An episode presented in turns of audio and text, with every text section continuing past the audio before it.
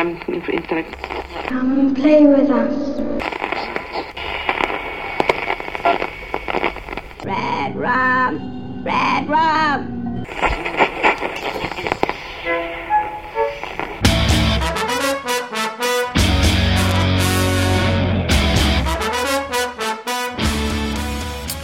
Witamy serdecznie w kolejnym 247 odcinku podcastu Radio SK.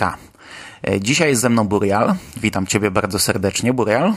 Cześć, witam wszystkich. Dzisiaj powracamy do serii omawiania kolejnych tomów komiksu Lock and Key Joe Hilla i Gabriela Rodrigueza. Dzisiaj bierzemy na warsztat tom piąty pod tytułem Wskazówki, przedostatni tom. Pomysł na te podcasty od początku był taki, by w każdym odcinku pojawiał się inny gość, żeby wnieść trochę urozmaicenia, żeby to nie było tak, że rozmawiam zawsze z tą samą osobą i która powtarza w zasadzie to samo, a tak mamy kilka spojrzeń, już teraz piąta osoba ze mną rozmawia na ten temat i będzie to piąte spojrzenie na ten komiks jako całość, ponieważ zawsze od tego zaczynamy, że ja swojego rozmówcę pytam, e, jak w ogóle ocenia e, Lock and Key jako całość. No niekoniecznie z ostatnim tomem, którego ja na przykład jeszcze cały czas nie przeczytałem, ale ogólnie, no jak podoba się ten komiks fabularnie, wizualnie i tak dalej. Przyznam, że po zapoznaniu się z pierwszym e, w ogóle zeszytem Lock and Key z tej pierwszej serii Welcome to Lovecraft, no, byłem dość sceptycznie nastawiony do, do tego komiksu, ponieważ całkowicie nie pasował mi e, rysunek. Po prostu nie, nie, nie lubiłem tego stylu rysowania Gabriela Rodrigueza i tak nie wiedziałem, czy za bardzo się w tym odnajdę, ale im bardziej ta historia posuwała się dalej, tym bardziej historia zaczynała pasować do tych rysunków. To była taka fajnie bajkowa, te, szczególnie te historie z perspektywy najmłodszego e, z loków e, Bouda, one tak bardzo, bardzo właśnie pasowały do, do, do tego stylu, a później przestało to już mieć e, znaczenie, bo historia tak bardzo pochłonęła w sumie mnie jako czytelnika, że już rysunek zszedł na dalszy plan. No to jest coś, co chyba nie ty jako pierwszy tutaj poruszasz właśnie i mówisz, że na samym początku trochę to się gryzie yy, rysunki z historią. Ja chyba takich odczuć nie miałem, ale rozumiem to, no bo jest to jednak taka kartunowa, bajkowa kreska, a historia wielokrotnie jest i brutalna, i poważna, i dramatyczna. A styl cały czas pozostaje taki sam. Znaczy, może rzeczywiście w tych kadrach, które są e, przesycone e, tą krwią i przemocą, to widać tą taką e, twardość troszeczkę tego stylu, ale te wszystkie takie historie gdzie no, oni sobie chodzą po tym domu, chodzą po mieście i rozmawiają, to równie dobrze mogłaby być jakaś kreskówka dla dzieci. No, zgadzam się, zgadzam się, ale ogólnie jak jesteśmy na tym etapie, ja nie wiem, czy ty czytałeś do końca. Czytałem do końca jak jesteśmy na tym etapie, to już mi się podoba. To mówię, to historia tak naprawdę, scenariusz tutaj bierze, w moim przypadku bierze górę niż, bardziej niż, niż rysunki, ale warstwa graficzna, yy, wydaje mi się, że to był strzał dziesiątkę. To było coś innego, szczególnie w porównaniu do e, stylu, jaki serwują nam rysownicy w Marvelu czy DC, tak? No, no trochę inaczej. Okej, okay, no dobra, no to to tak słowem wstępu. Natomiast Przechodząc do dzisiejszego głównego dania, czyli do tomu wskazówki, e, to jest znów tom skonstruowany na takiej zasadzie, którą znamy już z wcześniejszych tomów, czyli pierwszy zeszyt jest takim zupełnie innym, jakby oderwanym prologiem, taką osobną historią, a potem kolejne pięć zeszytów przedstawia nam spójną opowieść i tak naprawdę ten tom w zasadzie, zanim przejdziemy do takich już poważniejszych szczegółów, w zasadzie odpowiada na, na razie na najwięcej zagadek. Ten tom wkłada wszelkie elementy układanki porozrzucanej wcześniej na swoje miejsce. W zasadzie ten tom zamyka nam e, w pewnym sensie e, historię z przeszłości, którą mieliśmy całą porozrzucaną, gdzieś tam fragmentami podawaną. Dostajemy w końcu spójną całość. Tak, dokładnie tak się z, e, z tym się zgadzam. Czwarta seria Klucze do Królestwa to był taki naprawdę naprawdę przełom, który podsumował e, właśnie e, działanie kluczy. Już praktycznie mieliśmy wszystko podane na tacy, poza jedną rzeczą, skąd biorą się klucze. I tutaj właśnie na samym początku dowiadujemy się właśnie ten wskazówki, ten e, piąta seria właśnie odpowiada na tą, na tą zasadę. Zresztą jeszcze ta jest czwarta seria przełomowa ze względu też na zakończenie, tak, które jest bardzo istotne, jeśli chodzi o cały komiks a e, w wskazówkach tak naprawdę za dużo się nie posuwa do przodu. Ta fabuła, która się dzieje w naszych czasach, tak, tak naprawdę to jest tak, jak powiedziałeś, to jest e, usystematyzowanie całej historii e, kluczy, która miała mieć miejsce dziesiątki lat wcześniej, czyli skąd się wzięły, y, dlaczego powstawały, skąd się biorą, czemu służą. No i także ta historia z przeszłości, tak naprawdę z okresu, z momentu, kiedy ojciec młodych loków wchodził w dorosłe życie. Właśnie.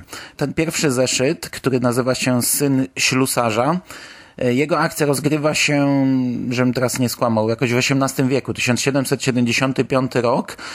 I w tym E, zeszycie dowiadujemy się, tak jak powiedziałeś, skąd się tak naprawdę biorą klucze, ponieważ e, mamy całą historię gdzieś tam jakiegoś wcześniejszego pokolenia loków, którzy otwierają drzwi Omega, dowiadujemy się, co znajduje się za tymi drzwiami Omega, co trzeba chronić i tak dalej. I tak naprawdę poznajemy genezę kluczy, ponieważ właśnie wtedy powstały pierwsze klucze, dowiadujemy się, z czego one powstały i tak dalej. Jest to fajne wprowadzenie, jest to właśnie taki element układanki, którą ci twórcy budują, gdzieś tam też w one-shota, gdzie pokazują nam różne takie historie e, z odległej przeszłości, nie tylko te dwa pokolenia e, z z, XX i XXI wieku, tylko również gdzieś tam daleka przeszłość. E, natomiast e, cała e, druga część to jest, tak jak powiedziałeś, e, w zasadzie jedno wielkie cofnięcie się w czasie i znów mamy tą sztukę wystawianą przez to wcześniejsze pokolenie. E, mamy całą historię i całą genezę Dodge'a. Tak naprawdę teraz w końcu dowiadujemy się, kim jest Dodge, skąd e, tam te wszystkie tropy na przestrzeni wszystkich poprzednich tomów, skąd one się wzięły, skąd u tej WF-istki wziął się klucz za lustrem, skąd wziął się echo tej postaci w studni, kim jest szkielet, który znajduje się w tej całej stacji zalanej, kiedy powstały te podpisy i tak dalej, i tak dalej. I to jest jak dla mnie tak kapitalna historia. Ja o tym już mówiłem wcześniej, że to zostanie naprawdę świetnie rozpisane i świetnie zamknięte. Dlaczego Erin, ta czarnoskóra bohaterka, ma pustkę w głowie i cały czas widzi biel. Wszystko to tutaj zostaje ułożone, wszystkiego tego się tutaj dowiadujemy. To jest jak dla mnie świetna historia, taka smutna historia w sumie, bo e, zupełnie inaczej teraz patrzymy na te wszystkie postaci. Tak, no, dokładnie się zgadzam. Przez te wszystkie zeszyty do tej pory my mieliśmy tak naprawdę właśnie te tytułowe wskazówki rozrzucone całkowicie pomiędzy tymi zeszytami często niechronologicznie, raz były wcześniejsze, raz późniejsze, a tutaj mamy pełną, ciągłą historię pokazaną tak naprawdę tą dramatyczną tych y, strażników kluczy, tak sobie patrzę właśnie na te kadry, mówię, że mamy tą taką, tą pierwszą historię z, z XVIII wieku, to tutaj trzeba przyznać, że to jest chyba jeden taki, no, no dość e, brutalny ten zeszyt, bo tutaj krew leje się ostro i on jest właśnie tak mocno, Rodriguez zostaje wierny swojemu stylowi, ale to jest właśnie to, gdzie on się najbardziej zbliża do tego takiego komiksu dla dorosłych. Tak, no w pierwszym jest kilka krwawych scen, takich dość mocno krwawych, Natomiast w tej drugiej części też trochę tego typu rzeczy dostajemy, e, szczególnie gdy wchodzimy w głowę, w wizję, w głowę Dodge'a. W głowę Dodge'a, to tam jest takie, takie w ogóle wejścia w głowę, o tym już też mówiłem wcześniej, w tym komiksie są świetne. To są zazwyczaj dwustronnicowe kadry i to są takie kadry, które można po prostu oglądać przez kilka minut i cieszyć się jakimiś tam kolejnymi elementami tutaj, bo tyle rzeczy, ile się znajduje na tych dwustronnicowych kadrach z wejściem w głowę, to jest po prostu masakra. Dodge e, tak naprawdę nie był zły, tylko e, problem się zaczął w momencie, kiedy on właśnie zajrzał za te czarne drzwi, to coś za tych drzwi go dotknęło i dlatego później w tej głowie tak mu się poprzewracało i tak ta głowa wyglądała, jak wyglądała to tak naprawdę e, to może być zaskoczeniem e, czytając tą historię, że no, Dodge jest e, zawsze jako ten zły, no ale to ta przemiana była taka dość gwałtowna i ten kadr właśnie, o którym wspomniałeś, to on tak następuje chyba 3-4 strony po tym, jak on właśnie zostaje przemieniony. Mm -hmm, Właściwie można tak powiedzieć, przemieniony, przejęty, nie wiem jak to... Ale to właśnie jest świetne, że do tej pory przez cztery tomy nam budowano y, negatywną postać. Wiedzieliśmy, że on y, y, żył w czasach rodziców, ale zakładaliśmy, że był też tam negatywną postacią. Mieliśmy konkretny obraz tej postaci, a teraz nagle dowiadujemy się, że on tam był najmilszym, w zasadzie jednym z najfajniejszych kolesi z tej grupy i przez zupełny przypadek, tak naprawdę przez jego dobroć, bo on ratując Duncana yy, wpadł w drzwi Omega i został przemieniony. To właśnie ratując małego Duncana doszło do, do tej całej przemiany i doszło do tej całej tragedii, która ciągnie się już przez dwa pokolenia. A tak naprawdę była to postać pozytywna, postać dobra i, i właśnie to co, wszystko, co tutaj następuje po mm, tej przemianie Dodge'a, gdy oni wyciągają mu wszystkie myśli z głowy, gdy on e, zostaje z niego taka właśnie taki taki wypruty z tego wszystkiego, wypruty z emocji, z jakiś e, taki zupełnie inny, inaczej zachowujący się, wulgarny człowiek, to już jest takie dość e, smutne i ciężkie, a potem, gdy on wprowadza w życie ten cały plan, który później gdzieś tam się ciągnie, no a ostatecznie ginie właśnie w, w tej jaskini, no to to naprawdę doskonale zamyka e, tę historię. Tak. E, Co mi się podoba, to ja zawsze krytykowałem w każdej w zasadzie recenzji, że te tomy są niechlujne, takie e, te wszystkie napisy po angielsku nie są tłumaczone. W tym tomie akurat tego nie ma, w zasadzie prawie w ogóle. Ten tom jest, z tego co ja przynajmniej zauważyłem, naprawdę dobrze przełożony na język polski i dobrze wydany. Chociaż z drugiej strony tak naprawdę tutaj tak naprawdę nie było takich tych napisów No, ukrytych w kadrach, poza tam może kilkoma listami, kilkoma kartkami papieru. Natomiast dodatki dostajemy dokładnie takie jak w, wydaniu angielskim i w końcu te dzienniki zostały opisane, bo ja też się na to zawsze wkurzałem, że w polskim wydaniu wymazywane były te informacje z jakiego dziennika pochodzą te zapiski, te karty z kluczami, a że tutaj dostajemy ich naprawdę dużo, bo to są aż chyba cztery dzienniki z różnych okresów, e, różnych mm, ludzi y, z rodziny Loków, W sumie 17 kluczy plus niedokończony Omega. no, poczynając od XVIII wieku przez XIX wiek, XX, XX w zasadzie na dwóch różnych etapach. E, No i w końcu to jest opisane i to jest cholernie ważne, no bo to buduje ten cały świat. Szczególnie jak się to jeszcze zestawi z one-shotami, y, w których też tego było więcej. To właśnie tak naprawdę są dodatki, które powinny być na końcu właśnie kluczy do królestwa. Bo tam właśnie była ta historia kluczy e, właśnie bardziej opisana i później mamy te klucze właśnie z 1914 roku i 1942, które między innymi się właśnie pojawiają w one-shotach. Co mi się jeszcze cholernie podoba, to okładki zeszytów amerykańskich. One też znajdują się tutaj tak jako karty oddzielające kolejne rozdziały, ale ja o tym gdzieś tam też już wspominałem, że ta seria, piąta seria, ma chyba najciekawiej przemyślane okładki zeszytowe, ponieważ one są zrobione na takiej zasadzie, że jak oglądamy je od pierwszej do szóstej, albo od szóstej do pierwszej, to mamy ich odpowiedniki. Ym, kurczę, jak to wytłumaczyć? No, okładka szóstego zeszytu jest odpowiednikiem okładki pierwszego zeszytu. Jest inna postać, ale jest cała scena y, zachowana. Okładka drugiego zeszytu jest odpowiednikiem okładki piątego, natomiast trzeci i czwarty, te dwie obok siebie, to są tak fajnie, bo one są to jest postać Boudiego patrząca na rozbite, rozbite szkło na tym zegarze i w, na nim jest odbicie Zaka, Doge'a. Natomiast na drugiej jest tak jakby to odwrócone, że to Doge z, widzi odbicie y, małego Boudiego. A biorąc pod uwagę tematykę tego tomu, gdzie mamy podróże w czasie, to, no to to tak fajnie jakby, jakby takie dwie linie, kurde, no nie wiem jak to wytłumaczyć, naprawdę fajna, ty mnie rozumiesz czy nie? E, rozumiem, rozumiem, właśnie tak sobie przeglądam też te okładki i tak, masz, e, masz zupełnie rację, bardzo fajnie to wygląda. No, a kolejna rzecz też świetna, ponieważ mm, niby na początku staraliśmy się nie wchodzić w szczegóły, ale i tak już tutaj spoilerami rzucamy.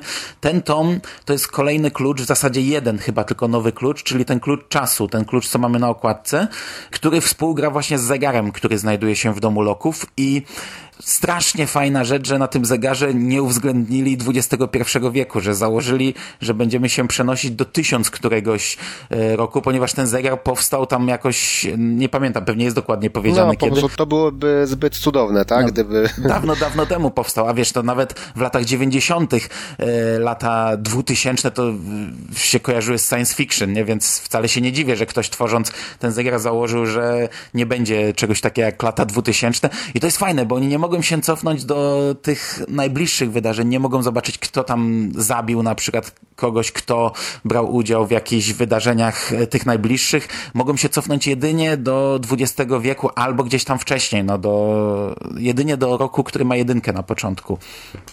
To mi się bardzo podoba. Tak, czyli po prostu nie mogą zobaczyć w przeszłości wydarzeń, które bezpośrednio dotyczą nich samych, mogą za to zobaczyć te wydarzenia, które dotyczą ojca i tej jego młodości, tak. No i to jest ciekawie uzasadnione, bo wiesz, gdyby mogli, to by był taki bubel, no trochę by to schrzaniło e, historię, a to całkiem ciekawie zostało uzasadnione, że twórca e, klucza i twórca zegara założył, że ten 2000 rok to jest tak odległa przeszłość, że w ogóle nikt pewnie życie nie będzie istniało i no, takim prostym motywem to zostało fajnie uzasadnione. Natomiast to, co powiedziałeś, w tym tomie też dowiadujemy się, na jakiej zasadzie klucze mm, zostają odnajdywane ponieważ no, można było na to nie zwrócić uwagi we wcześniejszych tomach, ale wszystkie klucze znajdował Bowdy. I to jest tutaj wyjaśnione, że jest pewna zasada, ostatni klucz, jaki został stworzony, e, jego, jego działanie polegało na tym, że wchodząc do domu przechodzi się przez taką jakby jakąś zasłonę, że magia dotyczy tylko dzieci, że dorośli tej magii nie będą rozumieć i nie będą widzieć, bo dorośli będą próbowali wykorzystać tę magię dla własnych celów i dlatego tylko dziecko znajduje klucze, najmłodsze dziecko, które nie ma złych zamiarów. A wiedząc jak zakończył się poprzedni tom, gdzie Zack przejął ciało młodego Bowdiego, no to teraz e, ta odpowiedzialność spada na e, Tylera i pierwszy raz tak naprawdę w tej historii to Tyler znajduje e, klucz, ten jedyny klucz, który w tym tomie się pojawia. To też jest cholernie ciekawe, na co wcześniej można było nie zwrócić uwagi w ogóle. I w sumie zdaje się, że on też za bardzo nie zwrócił na to uwagi. Znaczy, to jest poruszane w tym tomie. Oni, oni gdzieś to poruszają, że do tej pory to zawsze młody znajdował. Oni na to zwrócili, ale to, że Tyler nie zwrócił uwagi, to wiesz, on nie był zbyt rozgarnięty. I w poprzednim tomie też długo mu zajęło odkrycie w końcu, że to y, Zack stoi za tymi wszystkimi atakami. Y, no to nie jest zbyt rozgarnięty bohater. Okej, okay, dobra. Coś chcesz jeszcze dodać, czy... Znaczy, no ja bym chciał powiedzieć, że tak, to, e, jeżeli chodzi o ten piąty tom, to też e, bardzo podoba mi się jego zakończenie, bo to jest takie no, mocne zakończenie zarówno tej historii z tego z 88 roku i tak naprawdę to jest takie interludium mocne, dające nam e, zarys e, historii i bardzo wyraźne otwarcie do finału. No, ja się zgadzam. To tak jak powiedziałem, to jest, to jest takie gorzkie ciężkie, mocne zakończenie, zarówno właśnie jednej historii, jak i drugiej. Ja finału, tak jak mówiłem, nie czytałem, także zacieram na niego ręce, ale ten tom mi się podobał bardzo. To jest naprawdę według mnie chyba chyba najlepszy tom jak do tej pory. Przy czym no jego ocena wiąże się z tym, że wcześniejsze cztery zbudowały całą historię.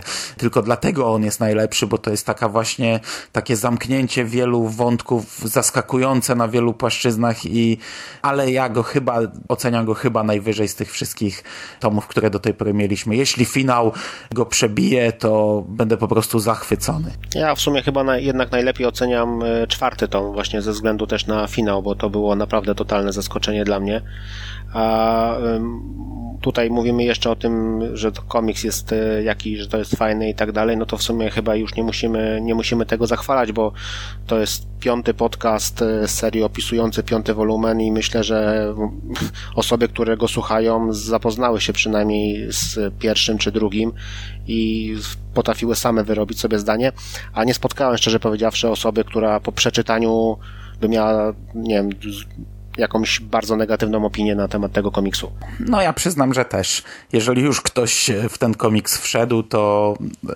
raczej był albo miał pozytywną, dobrą ocenę, albo był zachwycony, a zazwyczaj chyba był zachwycony tym komiksem. Właśnie, jeżeli chodzi o takie zamknięte historie, komiksy, które się skończyły, to to jest naprawdę jeden moim zdaniem z najlepszych komiksów, jakie czytałem. Może nawet bym powiedział, że najlepszy. No okej, okay. no to skoro jesteśmy już przy końcówce i przy podsumowaniu i skoro już tak mówimy o tym ostatnim tomie, no to właśnie my troszeczkę przyspaliśmy powiedzmy z tym podcastem o wskazówkach, bo ten komiks ukazał się już dosyć dawno. I bardzo dobrze, bo za chwilę będziemy mieli szósty tom. Szósty tom ma się ukazać e, bodajże 19 września, tak podaje sklep Gildii. A mi się wydaje, że 12 września. No to jeszcze lepiej, o tydzień wcześniej. To by była rewelacja, więc jeśli 12 września, to już w ogóle zacieram ręce. Tak czy siak we wrześniu, jeszcze przed yy, MFK w Łodzi, czyli już niedługo dostaniemy ostatni tom serii. Ja po prostu jestem yy, zachwycony. Dla mnie to jest premiera września, ponieważ no w końcu, w końcu po tylu latach doczytam ten komiks do końca. No i pytanie co dalej, bo przecież przez jakiś czas Taurus Media gdzieś tam zapowiadało, że spróbują wydać te one-shoty, które ukazały się w Stanach. W grudniu, jak już wiemy, ukaże się kolejny, trzeci one-shot. No nie mam pojęcia, bo nie mam pojęcia, jak to w Polsce by można było ugryźć. Oni to chcieli chyba wydać zeszytowo, chyba na MFK, ale skoro nic o tym nie ma, nie ma w ogóle mowy na ten temat, to no to chyba nie wiem, czy temat umarł, czy przesunięty został na inny termin. Fajnie by było, jakby to się ukazało. Znaczy temat podobno jest cały czas otwarty i oni planowali to wydać na, zas na zasadzie jakiś tam Free Comic Book Day, tak pod to, to podciągnąć, czyli za jakąś tam minimalną opłatę lub wręcz ro rozdawane jako dodatki. No bo z tym jest problem, bo na razie są dwa one-shoty, trzeci się ukaże, te one-shoty są cholernie krótkie, bo tak naprawdę ta część komiksowa zajmuje połowę zeszytu, a druga połowa to są różne dodatki. Oczywiście, no dodatki też można w tym wydać, no ale nadal to są dwa zeszyty, a teraz trzeci, trzy zeszytowy album to trochę mało, szczególnie, że wiesz, trzy zeszytowy album, w którym półtora zeszytu to jest historia komiksowa, a reszta to są dodatki częściowo już, które dostaliśmy w, przecież w albumach. Nie mam pojęcia, jakby to mieli wydać. No ja najbardziej bym, bym się cieszył, gdyby po prostu Joe Hill i Rodriguez wzięli się i zabrali jeszcze kilka takich one-shotów, wydali. Mieli kiedyś to w planach. Miał, miał wyjść przecież ten Golden Age. No będzie ten na, na koniec roku, więc może to jest pierwszy jakiś zwiastun. No był jeszcze ten taki one-shot, który znajdował się w takim e, albumie na dziesięciolecie IDW, ale to był naprawdę taki króciutki, to ciężko uznać za taki kanon powiedzmy, bo to był taki żart, nie wiem czy pamiętasz, z kluczem do latryny. Tak, tak. Gdzie oni tam po prostu wchodzili i widzieli postaci z innych serii z IDW. To był raczej taki kilkustronicowy żart, to ciężko liczyć jako e, one shot i nawet nie wiem, czy do tego byłyby prawa, żeby wydać to gdzieś w, w oddzielnej formie. No okej, okay, no okej, okay, bo się rozdrabniamy na koniec już. Rozdrabniamy się, schodzimy z tematu. Yy, szczerze polecamy yy, przeczytanie piątego tomu Lokentki wskazówki. Zachęcamy również do zakupienia ostatniego szóstego tomu Alfa i Omega. A jeśli ktoś się jeszcze nie zabrał za ten komiks, to po pierwsze nie wiem, co tu robi i dlaczego nas słucha, ale odsyłamy do zakupu. Chyba cały czas są dostępne wszystkie tomy w sklepach. Niestety nadal to jest dość drogi komiks, ale warto, no kurczę, warto. No, z, z, z rabatami, które są na stronach, to nie, nie, nie jest aż tak źle. I z, to, z tą dostępnością to myślę, że trzeba się pospieszyć, bo po premierze tego szóstego tomu to myślę, że pierwszy szybko się wyczerpie. Okej, okay. no to to by było na tyle dzisiaj. Nie mam pojęcia nadal, jak będzie wyglądał ostatni podcast, bo to drapie się w głowę, jak to zrobić już od dawna. Kiedyś miałem plan, żeby w ogóle z wszystkimi, z którymi nagrywałem wcześniejsze pięć podcastów, chwilę porozmawiać, ale to wyszedłby mi taki... Właśnie to chciałem zaproponować. Kiedyś miałem taką wizję, ale nie na zasadzie dyskusji sześcioosobowej, tylko e, na zasadzie jakichś dzwonienia i zadawania trzech tych samych pytań, na przykład, czy coś takiego, ale no nie wiem, nie wiem, jeszcze mam chwilę czasu, postaram się o tym ostatnim tomie jak najszybciej nagrać, o ile wymyślę, jak to zrobić. A na dzisiaj dziękuję Ci bardzo za rozmowę. Dzięki, do następnego razu. Do następnego razu, a Was jeszcze raz zachęcam do czytania Lock and Key. Trzymajcie się ciepło, do usłyszenia, cześć.